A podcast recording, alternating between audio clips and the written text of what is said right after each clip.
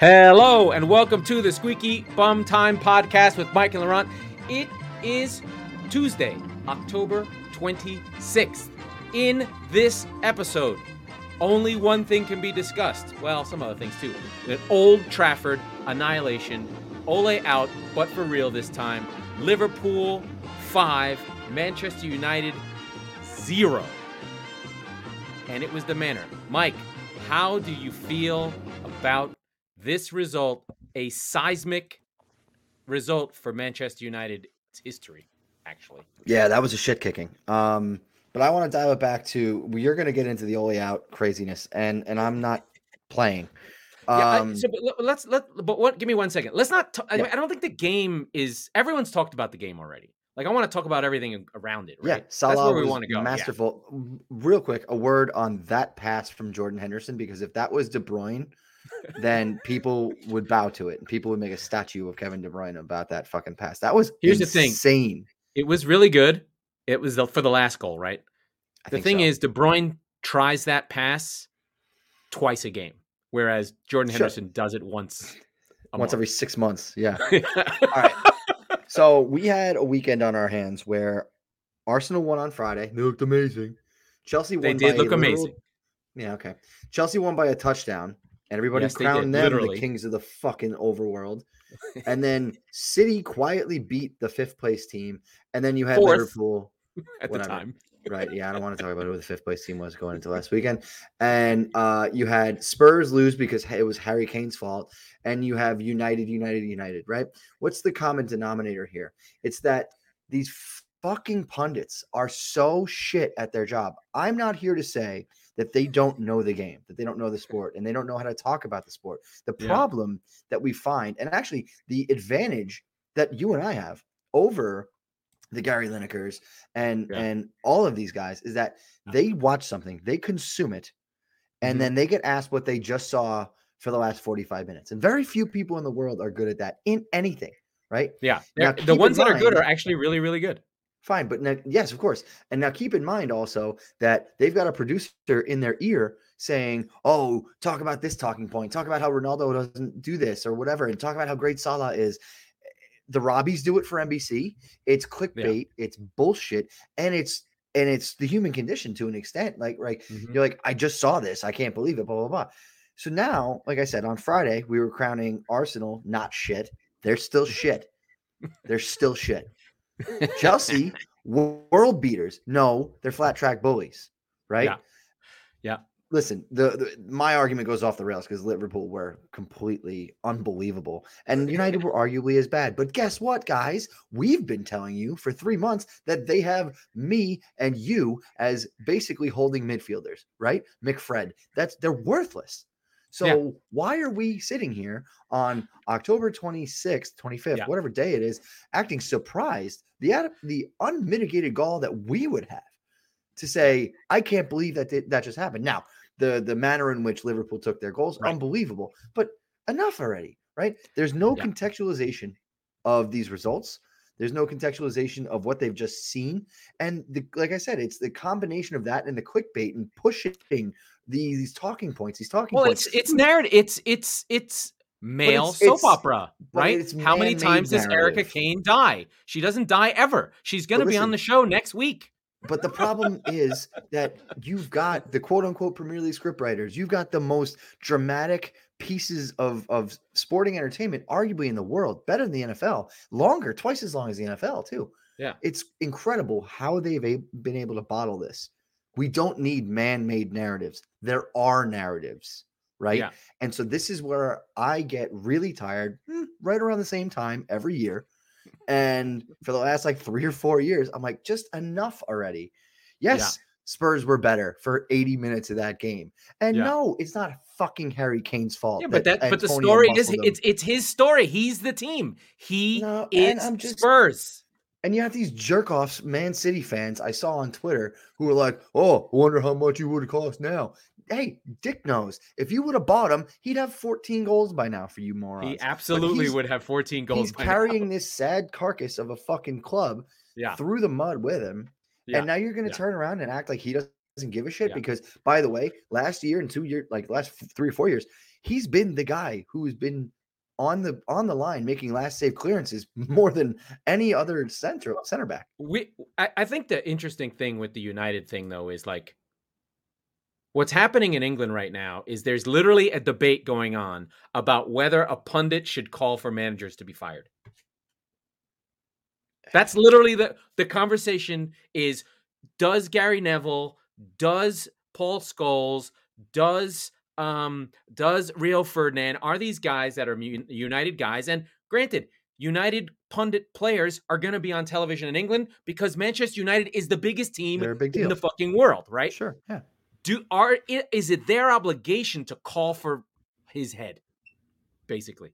Like, does Gary Neville have to say, Ole should be fired, he's not up for the job? That's literally the debate that they're having, right? Like, that's one thing that's happening in the media space. The other one that drives me nuts is, like, you and I have been on the show and you sort of laugh at me like, why are you saying Ole out again? No shit, Ole out.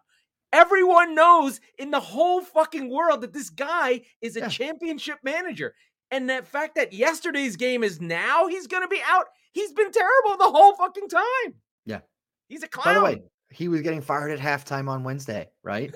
Like, because he's not good. What I expect from the punditry, and I understand that this is a tall order. This is a lot more to ask than I ever really thought about. And watching the NHL on ESPN proved it to me. But it's that I want you, the professional. If you guys had a Hall of Fame, they would be in the Hall of Fame, right? These guys are legends. These guys have the ability to see the field in ways I could never even dream of. So exactly right. Tell me about the game that I don't know. What don't I understand about this? I've been watching your sport for 10 years. I don't know fucking anything compared to you, right? Yeah. But like I said, it is very difficult in the moment to contextualize this stuff and not to just say, holy shit, Arsenal look great. Holy shit, Norwich is the worst team ever. You know what? Norwich isn't even the worst team in the last 12 months, okay? They're actually on a historic pace to be worse than Derby. That's how bad they are. Okay. I haven't watched Sheffield United last year was fucking worse. They were in the end.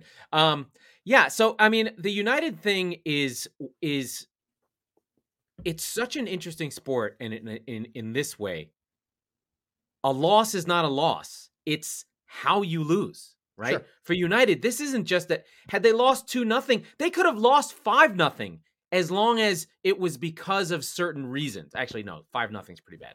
But if they had a red card early and right, they looked laughable. They looked disjointed. They looked literally like they didn't have a plan, and they don't have a plan. It's clear. Like the team that was put out for that game was the same team that Solskjaer put out at Atalanta that was down 2-0 and looked awful, and he had to bring on Pogba and crew to make the change that got them to be on the comeback. And he was going to do the same thing again. Sure. Like it's just madness, right? It's folly. But what we want, and I think the thing that is the problem for people like you and I, who are insane people, basically, why would we have a podcast?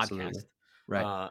It would be like, we watch this shit. We want more, we want extra. Like I could have watched all the United stuff, and I do watch all the United stuff to find anything that I can bring to you guys on this podcast that's different, right? And so that's where these narratives come in. And I have a little bit less. I like Gary Neville, so and he, by the way, if you don't know who he is, he's the what's his equivalent? He's the Tony Romo essentially of the Premier League, right? Like the most respected pundit who calls things before they happen, right? I mean, he's not that good, but whatever. Yeah. He is the most respected pundit, right?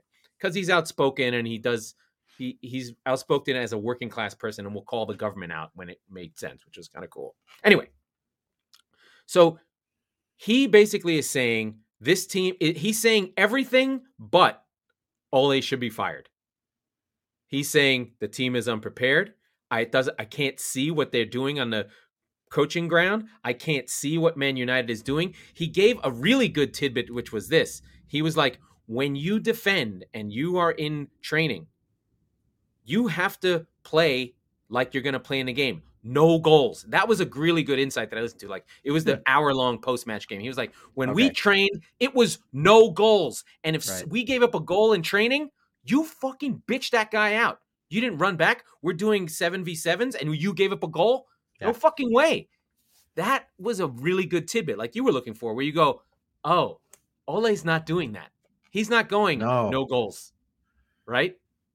Or if you give up a goal in training, you're not playing, right? That's definitely not happening, right? They're not coached at all.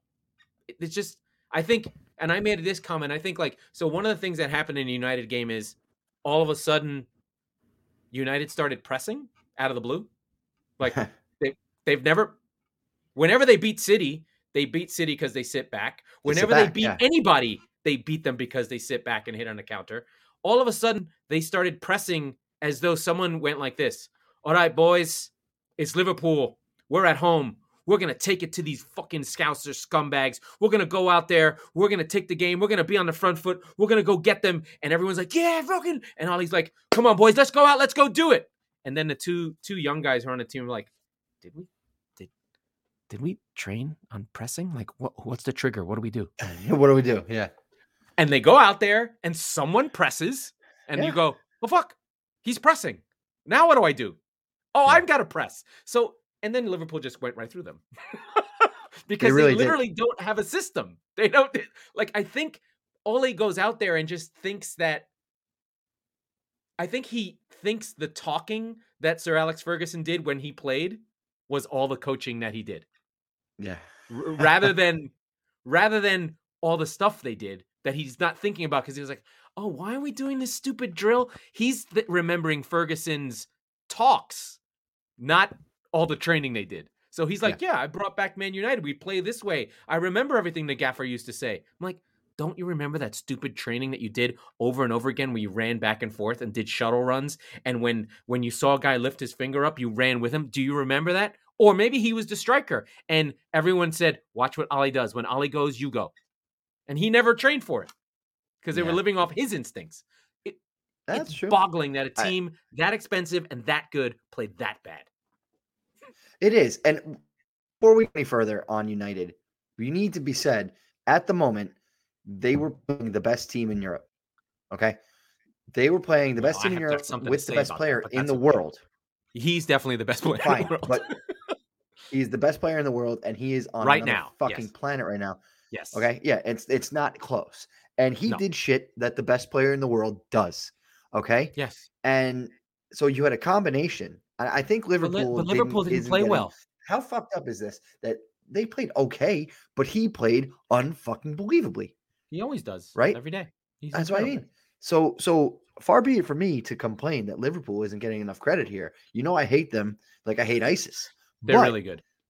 You know, ISIS makes a couple of good points. Anyway, I think that they're actually getting lost in all this. How? You know what? I've got it. You know what it is? Manchester United is France in March of 1940. That's like, we're France. We got this. Yeah. Like the Germans. It'll be fine. And then the Wehrmacht goes right through the Ardennes. And then Churchill calls Gamelin is like, hey, where are your reserves? Reserves? What do you mean? We don't have any reserves. They're in Belgium with your army. We have Sancho. Yeah, we have Sancho. Like, are you fucking kidding me? What are you doing? You had a year to prepare. Yeah, like, you didn't buy one defensive midfielder? Why are the tanks in a line? I mean, I don't know. Do you have gas? Gasoline? What are you talking about? We use the roads. They bombed you on the roads. What are you doing? That's my good World War II reference for the day. That was good. That was strong. Yeah, yeah. It was very much France 1940. It was very much that, right? Like, and I don't want to call Liverpool the Nazis, but the Liverpool are the Nazis, except they were. I mean, they have a German coach made in the lab, so right. I mean, God damn it, he's a Nazi. Anyway. It was incredible, but they weren't even good. United were they literally ran into each other. Yeah. Wan-Bissaka on the wing for the first goal is like pressing someone when someone's marking him. Like, what are you doing? Yeah anyway, I have been on the end of Liverpool ass kickings. Sure, City, right? So have I. Like really bad, where we're down 3-0. because Anfield turns up to 11 and they are in your face, pressing you and kicking your ass. This was not that. This was just, we're playing, we're missing our starting midfield, really, Keita and Milner. Right. And, you know, and we're before he got hurt, playing a rookie center back. Konate has played 2 games in the league. Mm-hmm. Just Klopp decided today's the day. Trent didn't do much. In fact, he was on skates. I mean, he had a couple of good balls, but they just went through them like pate through a goose. It was awful. I laughed because I was in a group with all the Scousers at the Fan Fest in LA. Yes. Yeah. Which I want to hear more about that in a second, but yeah. Oh, baby. It was crazy. The first chance of the game goes to Bruno and he puts it into Lindsay. And because like I said, Liverpool weren't that good. Honestly. I went to take a piss and it was like 2-0. And I was like, whoa. But yeah, I mean, first. So that's my axe to grind on the punditry. I just, every day of this weekend had a different storyline. Like again, Man United, Liverpool was the last game of the week. You had Arsenal look amazing. By the way, they looked fine. Villa looked like complete and utter shit. Okay. Yeah. They played with 3 at the back and it was a disaster. It was a nightmare. It was really bad. They didn't bring on Bailey early enough. And then when they did, it was okay. They were okay in the second half. Saturday morning, right? Chelsea did what championship contenders do to garbage shit bottom of the table teams. They beat the shit out of them. I have a bone to pick with you. You like Farke staying. I think he has to go. Like I respect it, but here's the thing. He's got to go. Oh, but here's a narrative thing. No one talks about him getting fired. Is it because it's Norwich? Cares. Nobody fucking cares. Yes, but if you're a Norwich fan, you care. I mean, people who are small level teams, they want their teams talked about. They complain about where they are on Match of the Day, the famous show. We're going to give Norwich 3 minutes. I'm sure if we had Norwich fans, they'd be mad that we don't talk about them. We're going to give them 3 minutes on this show because if I told you today, if we spend 20 minutes talking about Norwich, we're never going to. No. But I just wanted the context of just like, he should be fired. Well, in a vacuum, yes, right? But the problem with Norwich is that they are financially cash-strapped. They are trying to keep their team afloat, and the best way they know how to do it is winning the championship or coming close and being promoted to the Premier League, even if it's just for a cup of coffee and you're going back down. They spent a lot of money this time, to be fair. Yeah, I mean... They sold Bendia. They got Brandon Williams from United as a backup. They've got... Right. Tabak that was on Liverpool last season just for the stop back. And they grabbed Sargent because Pukki is older than dirt. He's not scoring. He's not doing much. They did what they should do. I just think that if I was a player on that team, I wouldn't want to feel like there's no accountability that my coach can lose 20 games in a row in the Premier League, which is what has happened. Going back to last season, they're on more than 20 games in a row lost. Okay. There are different ambition levels. There are the Leicesters who come up and have an ambition to get into the top half of the table, and then they win the fucking league. There's Brentfords who are like, actually, we're smarter than these motherfuckers, and we're going to beat them at their own game. Although they've been getting screwed. They have been. And then there's Norwich, who's like just happy to be at the party. We know. Here's the thing about demoted teams is that the air can come out of those tires so fast, and they can go from contender for in the championship to mid table, and then it's all over. But Then you're Leeds, and you're 17 years in the wilderness. Right. You don't want to be that. They know what they're not, and I respect the shit out of them. Yeah, I just think though. You can't just keep the same. I think it goes stale. I think you can lose the players. Sure. I think now maybe it's not this season. This might not be the season for it. And you're just content to go down, right? That's fine. But yeah. But I would want to show the players that we have intent to stay in the league. Okay. I would want to show the players within the same structure. You can still change the manager. They just need a new voice, right? Here's the thing. Can you attract a manager who will play the type of football that if you go down will bring you right back up? Can you attract him to Norwich? They got him from the Farke is from the second division of Dortmund. He was the youth coach. Yeah. You have a guy in Wagner who he's in Germany. You could even get another German coach. You could get an attacking manager. They stayed up one season playing attacking football. I'm saying you could still go down, but don't go down not changing the easiest thing to change. But you lose control quickly if you don't put the right guy back in charge. All right, put it this way. Let me walk back my statement a little bit. I'm not saying I'm going to ride with Daniel Farke till the day I die. What I'm saying is you better be fucking right if you're going to do it, because this has been proven that you can go bouncing back and forth, be financially solvent and squared away there. But if you fuck that up and by the way, I even know the coach they should get. Who? Ian Evatt. You haven't heard of him? I promise you. He's the coach of Bolton. He brought up a team called Barrow from the second division, did 3 promotions in a row, and they literally called them Barrow Salona.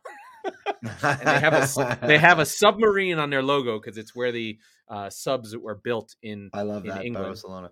And he's a really good coach and young and unproven. And if you jumped him into Norwich, he would be happy to make that jump. Our 3 minutes on Norwich are up. Okay, but we do need to talk about how Chelsea were, like I said, they do what championship contenders do, and they beat the shit out of them. And tip of the cap to them.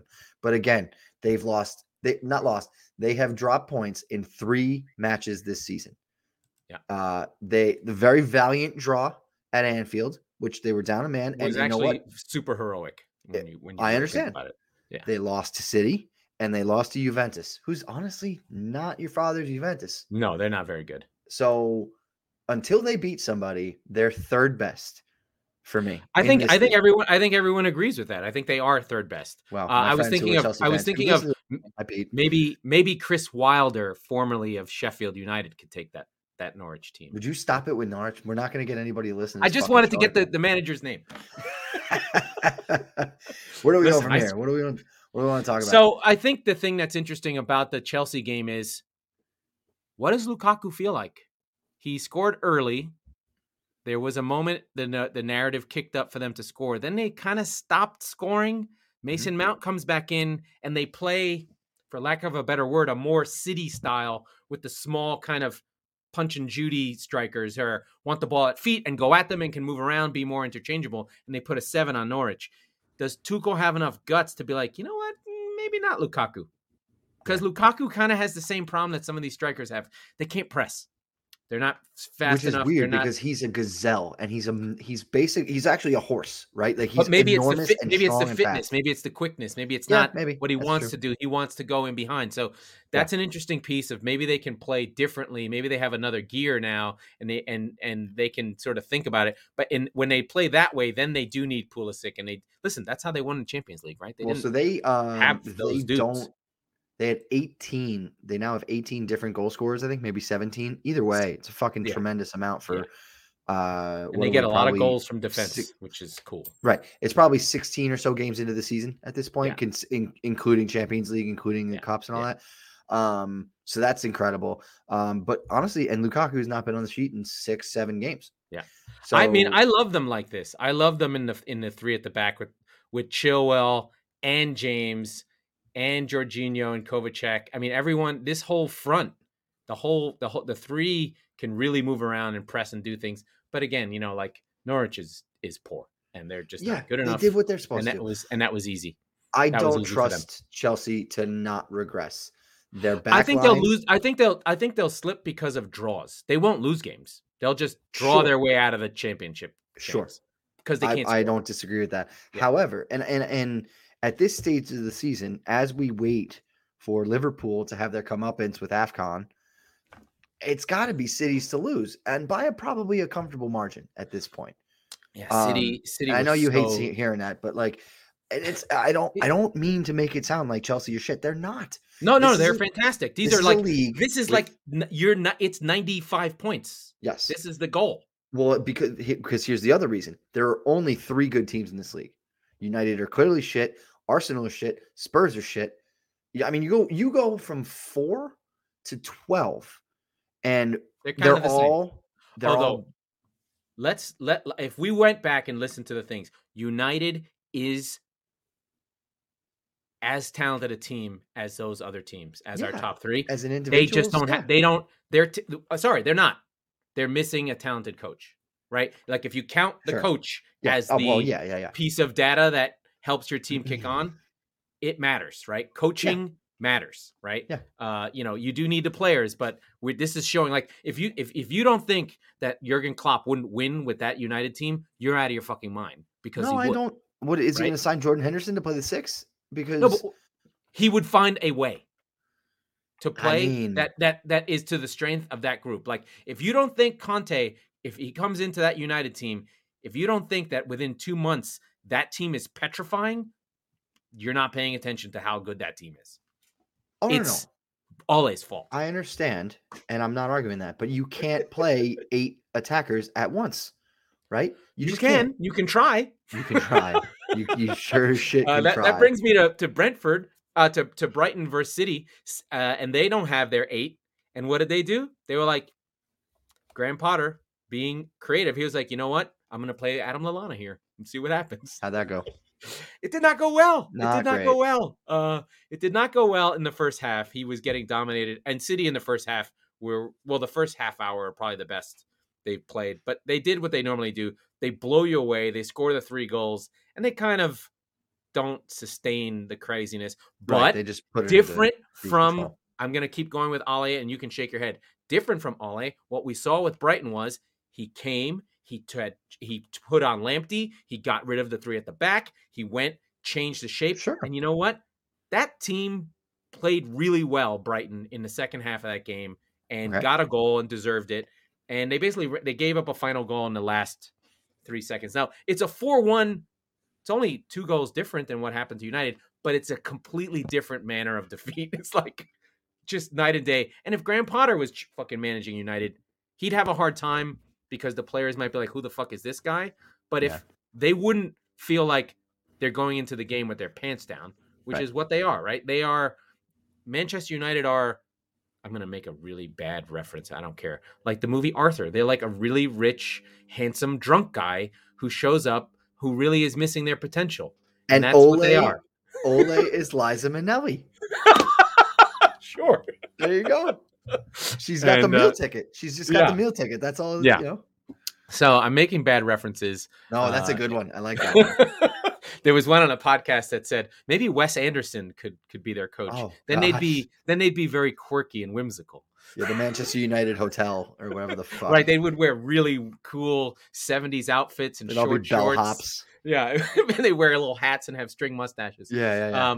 But that would be incredible. It'd sound Adrian Brody to be the 6.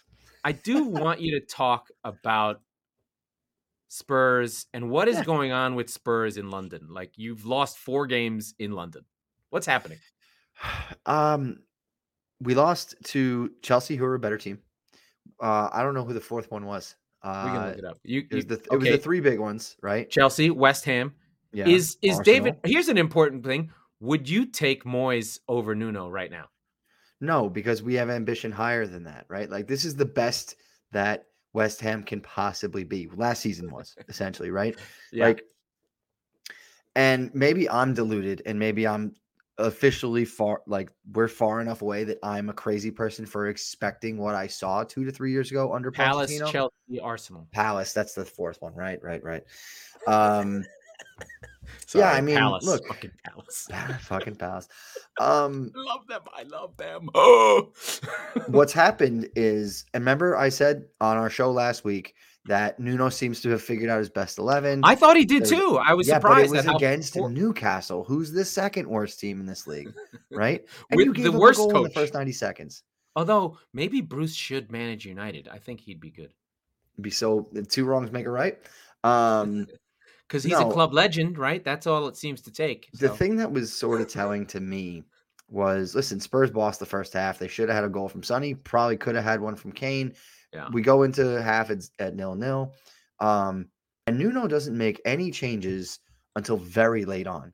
And sort of that goes to the midweek loss against Vitesse, one of the teams from the Belgian league. Lovely. They lose to them playing a completely different 11, right? Not a single player on both sides. Oh, there was something that Nuno said that wrangled people. What did he say? Yeah. That this is my second team? This, or something? Like none of these players belong here, essentially. Not to that. That was clearly the message that was delivered. And so now, whether it's 0-0 or after even Antonio scores in like the 70th, he shit on his bench. His bench is sort of shit. He's not wrong. Fair enough. You know, like I don't know. Look, I think the issue here is I don't know what you want to tell you. The issue here is Skip and Højbjerg are fighting midfielders who battle, and when Spurs are good, they're going to be good because Skip and Højbjerg fucked the other two guys up. Sure, and they went against Rice and Souček. They can't fuck those guys up. No, they can't fuck them up, but I thought that they did well. I thought Rice was quite good, as what you'd expect. And by the way, I think Christian Romero was unbelievable. I thought he was great.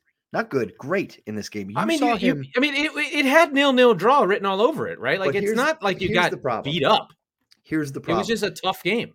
Christian Romero, center back, promoted more offense than Harry Kane, than Heung-min Son.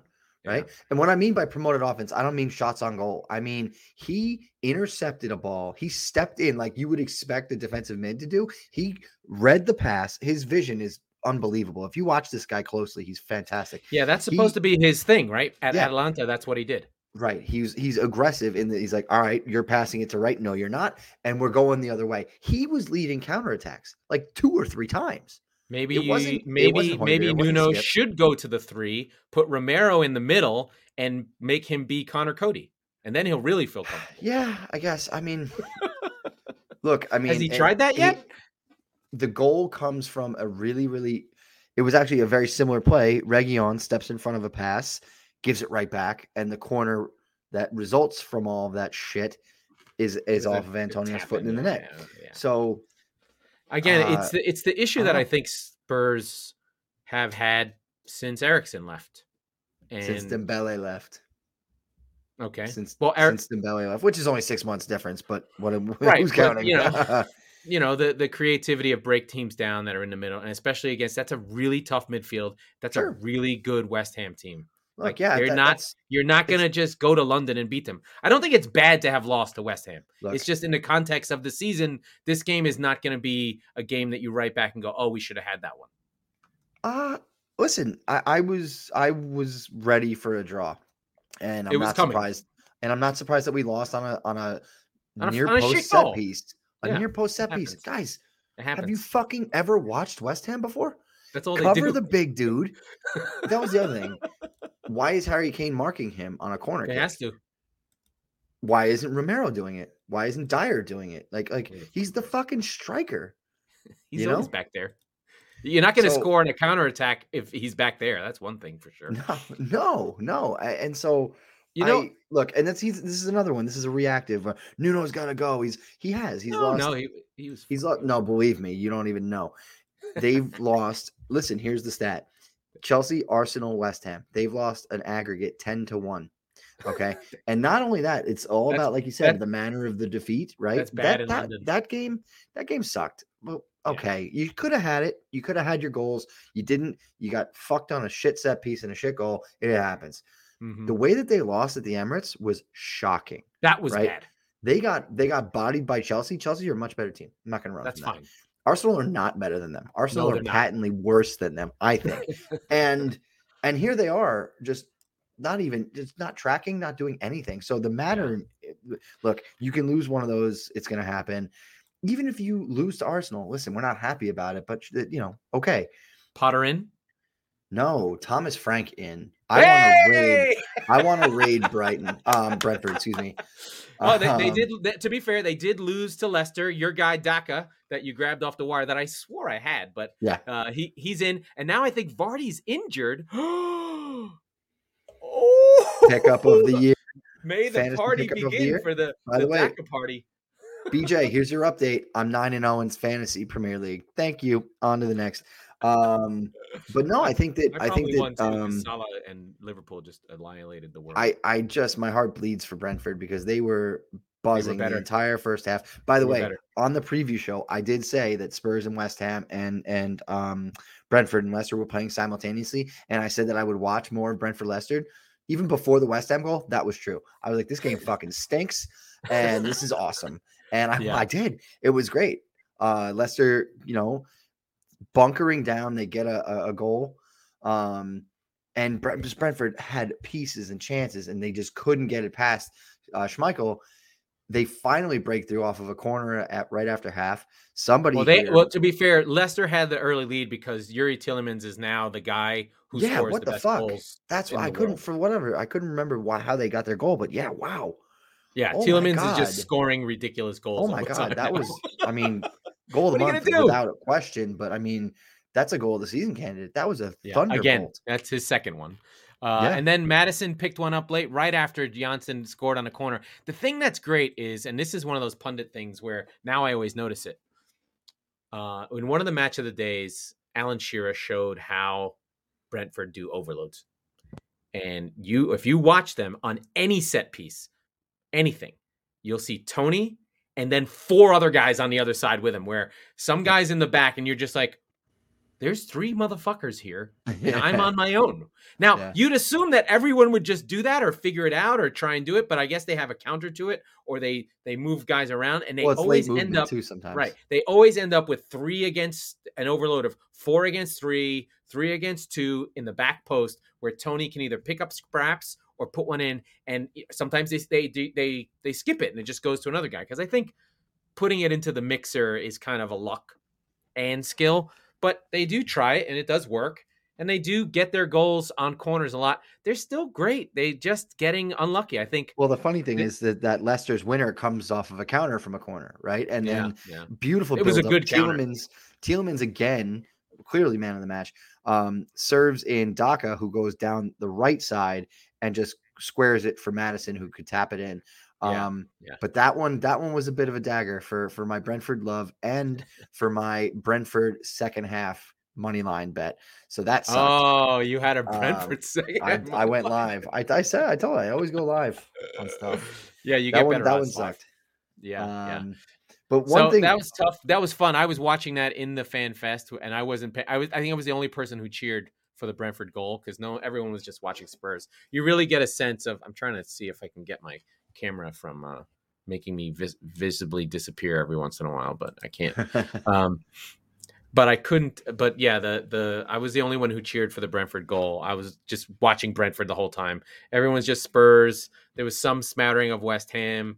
It was all Liverpool and United. So it was just bizarre to be. Do they only do fan fests when there's a big Liverpool game? I'm so tired of that redhead Seamus. Oh, he sucks. He's the worst, dude. I walked outside. I must have been walking the dog or something, and I come back, and my wife Jess is like, "Who the fuck is this guy?" I'm like, "Oh, it's he some crap former wrestler that doesn't do anything anymore?" Yeah, I don't even know anymore. I was like, "He's the wrestler, isn't he?" I'm like, "Yep, Mike, turn it off. I'm not even gonna watch it." The only reason I watched it on mute, looking for you, but I was like, "This is fucking horrible." I don't know. The first one they did in the city was cool, and I'm like, nah, I've lost it. The Miami one was kind of funny. The way that they do the Robbies, the shit with the Robbies is fun. Yeah. Yeah. I mean, listen, it's fun. They do activations. It is growing. I mean, I woke up at 4 a.m. I was a mess. I couldn't tell you what was going on. It was exhausting. Yeah. By the way, Los Angeles, lots of bums on the trains. So I can tell you how this is going to go. You got to get them off the train. You can't have people living on the fucking trains. Okay. Not great. So pretty gnarly in that sense, but it was cool. You know, I took a couple pictures. It's cool to be at the Coliseum because of the Fan Fest, not the bumps. Both. Right. They look like zombies. Yeah. It's cool to be at the Coliseum. I mean, that's, 1926. I was like, hey, the house that OJ built. It's just amazing. That's USC, right? He was a Trojan. Yep. So he ran in those fields. What was funny was it's basically a giant version of the Forest Hill Stadium that I lived near. Like it's just super high and vertical and just a bowl with seats, no frills, nothing, because it was built in 1921. Right. But it does have that cool arch there, and it has the flame that's going all the time. So that was very cool to be near. The Robbies came down for a minute, they chatted with some people, but they were pretty well stocked up and taken away. And the funny thing was that I think about, and a game, you know, we've been talking about United, we've been talking about your team, my team, a game that would normally be a game of the week that we haven't even fucking taken care of is our friend, Mr. Ranieri, dilly dong motherfuckers. Dilly dilly. Watford just fucking out of the blue, blow Everton out of the water. Well, no, it wasn't just that, right? And our friend Jess from the Squeaky Bum Time Facebook group, which if you've gotten this far in the show, you're in part of it. You. You alerted us to that because I was doing a couple other things. A lot of games were in that time slot, and I looked. I was like, oh my goodness, Watford were down 2-1. They took Sarr. They took him off. Right, the player they brought on, Emmanuel Dennis, gets a yellow card.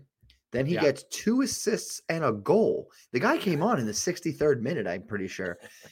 Fantastic. Unbelievable. Yeah. So that you end up winning 5-2, but it was on 4 goals from in the last 20 minutes of the game. Yeah. Josh King got 3 of them. Josh King. That's right. Who throws Ancelotti under the bus. He's like, I was there. He never talked to me. I didn't know what I did wrong. I was on the team. I was happy to be there, but he didn't celebrate the first goal because he is a former player, and then progressively as he scores more goals, he gives less and less fucks. And by the time he scores the 5th, he's basically like taking off his clothes and running around. Like, that's like a classically English stupid thing too, that I want to touch on real quick. This is why you guys lost award to farmers, like shit like that, okay? Because you've got George Washington, who's going to attack you on Christmas morning, and you're sitting there like, no. I used to have some friends on that side of the army. Like, you know what? I'm going to respect them. I'm going to let them stab me in the fucking sternum. Like, that's the kind of stupidity that we're talking about here. Celebrate the goal. Celebrate the goal. Heels are good. And we don't have that in our sports at all, do we? Right. Except, I mean, I guess there's only like Johnny Damon going to the Red Sox. He was still fuck them. He didn't care. Yeah, no. Well, it's the idea of mercenaries, which ironically would be even more felt over there. It's weird. Yeah. It's weird. I don't get it. I guess it's still locality. What you don't have a lot of is like the redemption story, right? Like, put it this way: if a player scores against his old team or whatever, like I get like the muted celebrations unless they fucked you. Then, and they did. In this case, they fucked him. Yeah. Then just, I would take the immediate yellow card, take the shirt off.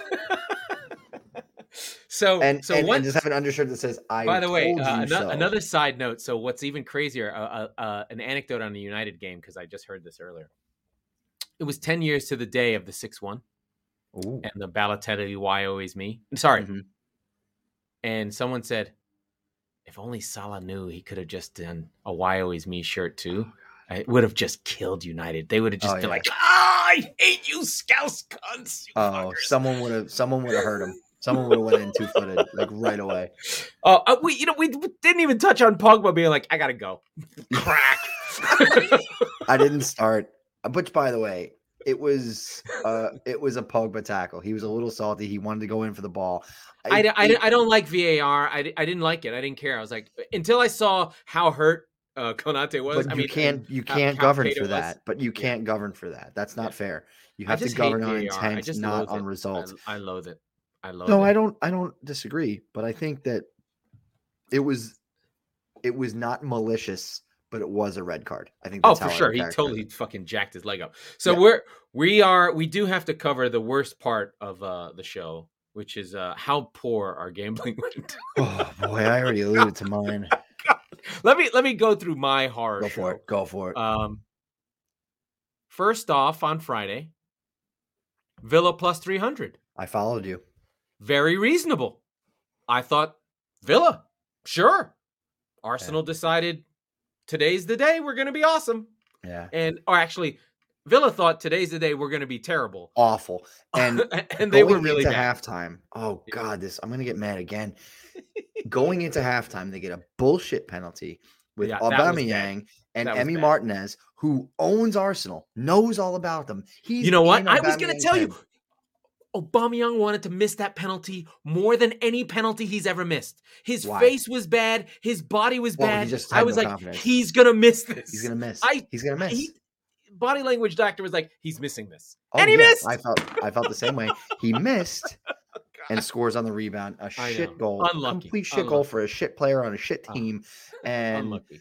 I just, at that point, I knew the bet was lost because I was like 1-0. I'm like, actually, if Arsenal goes up 1-0, I feel pretty good about this. So I might go back in on Villa. The thing was, I was so certain about was like, no, Tierney, they're fucked. But what I saw from Arsenal was, and I'm going to laugh, just athleticism. Guys running. Yeah. Tomiyasu flying. Tavares everywhere. And Emile Smith-Rowe was really good. Running, these guys are athletes. I was like, really good. Where is this athleticism coming from? Then I hear the stat, Arsenal has the youngest team in the league. I was like, well, there you go. Yeah. They're 24 years old. So I guess Arteta has a plan. I guess we have to expect up and down results. And this is why overreactions in punditry are stupid. I tipped them for Europe. I'm feeling better about it now. I didn't. But that's because I hate them. I also I looked at our EPL table predictions. And, where did I have them? I had eighth. You had them. I had them eighth. I'm fine. I had Spurs eighth. Yeah, but I had Brighton at seventh. That's looking good. We have the same top three and four through. I had Brentford 11, 4 through 11, even 12. Yeah. West Ham. Yeah. Just I pick them out of a hat. None of them matter. Yeah. Yeah. The only thing that matters is who finishes fourth, but they're all shit. Yeah, I'm definitely not going to get my Newcastle relegation, though. Not now, not anymore. Hey, how was I supposed to know that? Hey, well, I had. Let me keep my bets going as we go through it. So we had Villa. I had Brighton +1, so I had giving United City a goal at +130. That looked okay for a minute in the second half, but it did not look good in the first half. I was like, they're coming back. They're playing better. Tariq Lamptey came in, did some things in the corner. I was like, ooh, nice. Sexy time. But then City got another goal, so they lost 4-1. I was like, okay, well, whatever. That's not the end of the world. And then the last one, the last two were... You got fucked on it. I almost won on the United to score. Well, you should have because, I mean, that was one that, like, that one felt sense. Like last season. I'm talking about the VAR... on Ronaldo. Oh, that was so close. I was just... This is why... Okay, and you're going down the rabbit hole of degenerate gamblers like myself because... No, I'm not. In a 5-0... No, you are a little bit because here's why. In a 5-0 game, Ronaldo scores and I went, oh shit, Laurent won his bet. And then... But it was the problem is the VAR with the offsides... They've been different about it this year, but the way and they don't give a lot of explanation. Like the one thing I will say about American sports is that like the NFL or NHL or whatever, like they explain why the call is what it is. Now you may not agree, and it frankly may not clarify all that much, but they at least give a half-ass try. You don't get any context, and all you see is the line, and it's like nope. And the guy going like this, right? But I was under the impression that last year. Or I'm sorry, that this year that was a good goal. And I was it looked good. His arm, I thought they moved the arm up, whatever. It was, he was a lean offside, not it wasn't his feet. Right. And then I had already lost the Liverpool bet when they were up 4-0 at halftime because I had draw Liverpool win. You did. So that didn't go well. So I don't know why I think if we talked about it on the show, we just thought the passion and the way that United sort of get these weird results and the passion and how they stand up in these games. One of the things I thought about with United is maybe they're in like the Rafa Benitez to Steve Bruce mold where as much as they hated Mourinho, he got them to defend. Yeah. And the longer Ole is in that team, the less the principles of defense are there. And they're just going. And slowly but surely, now they're just like, what do we? I don't know what to do, right? Like, it's just really bad. I mean, the Pogba thing, Pogba's problems showed up again. By the way, the last goal, caught on the ball, bing bang boom, bing bang bosh, gone. Now that wasn't his fault. I feel like Fred gave him the ball and he's like, dude, what why did you give me the ball? That's what I'm saying. Like, anyway. Last one. No, I don't. That was it. Yeah. Liverpool draw win plus 500, Villa plus 300, Brighton plus 131 goal. Yeah. I didn't win anything. I think I eventually put like 5 or 6 bets in for the Premier League this weekend, and I went over. Like, I didn't remember all of them. I lost all of them. College football went well though, so I only ended up. Well, because think about who we would have bet on. We would have bet on Aston Villa. We would have bet something on Brentford and Tony scoring a goal. We would have bet something on Spurs winning the corners against West Ham. All the things that we are into, because we like the teams we like, right? We're not going to look for great value. We would have acker-crackered some weird combination of draws and wins and loss because it was a weird weekend. Like, no one was going to, although I did think, and I have seen the numbers, like if you put plus 5 goals, Norwich, Chelsea, you probably was like plus 5,000. Well, no, Chelsea was a good candidate because there was no Lukaku. They were sort of a makeshift backline. They weren't a good candidate for Norwich to get a plus result. I'm saying like total goals in a game. The team total, sure. Yeah. Even combined team total would have been huge. Yeah, but when I looked at Chelsea, that was one of them I had. I had draw and Chelsea, halftime, full time, because I was like, look. They don't have their striker. They're going to be a little bit muddled. And you know what? For the first 5-10 minutes, they fucking were. And then Norwich was like, here you go. Oh, God damn it, guys. So that pissed me off. That's what started my whole Chelsea rant. I'm like, that fucking Big Sam in. Come on, we need him back. Police. That's who Norwich need. They need Big Sam. Yeah. Come on, isn't it worth? I know Charlie wants him. You know what? They can bring Farke back when they go down. If they go down, if they want. Come on, that's extra Norwich content. That everyone. Is, yeah, that's everyone. That's bonus. Anyway, I think we did a lot. I thought this was really good. I enjoyed this episode. We didn't ramble. We talked. There was a lot to fucking talk about. Jesus, there was. I don't think we missed anything. Can we have missed anything? Probably. Do you have anything left in you? No. I have one. Inside. I have one thing that's annoying about my own team. I love the drama, and I think I like the Schadenfreude of United losing more than my own team winning. My team is boring. Yeah. They just have no, like, it's only on the field. There's no extra stuff. I have none. This was another bet that I lost. I bet on, so I had Villa, and then I had in a smaller parlay, I had Villa, Chelsea, and Wolves. Now let's pretend for a second. Oh, I forgot about those other teams. We just give the scores of our other friends. But no, it doesn't even matter. But this is interesting because let's pretend that Villa wins on Friday. Chelsea smash Norwich, as we've talked about. Uh-oh. Wolves are up 1-0 the whole game. And Leeds get a bullshit penalty after the allotted time had ended in the 95th or 6th minute. And that's how Mike needs a new TV because there's the cell phone sized hole in it. So I'm actually glad that I lost that bet on Friday because I would have been irate. Now, I would have hedged it at some point, but I still would have been so fucking mad. Oh, it was a 94th minute draw. Yeah, it was. It was bad.